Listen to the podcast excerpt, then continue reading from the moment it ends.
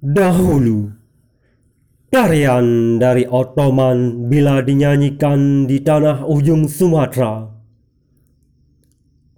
tabuhan rapainya semakin kencang dan barisan-barisan pasukan perang semakin tangguh.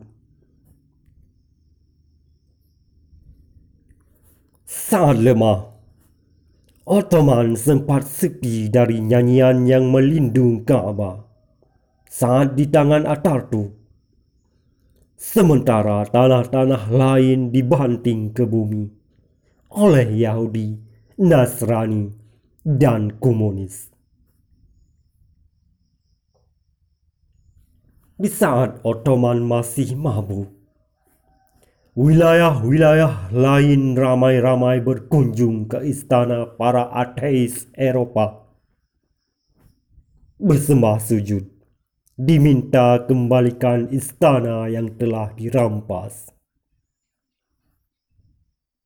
Berpuluh tahun pun berlalu, bahkan seabad para pejuang terlunta dengan berbagai perjanjian semu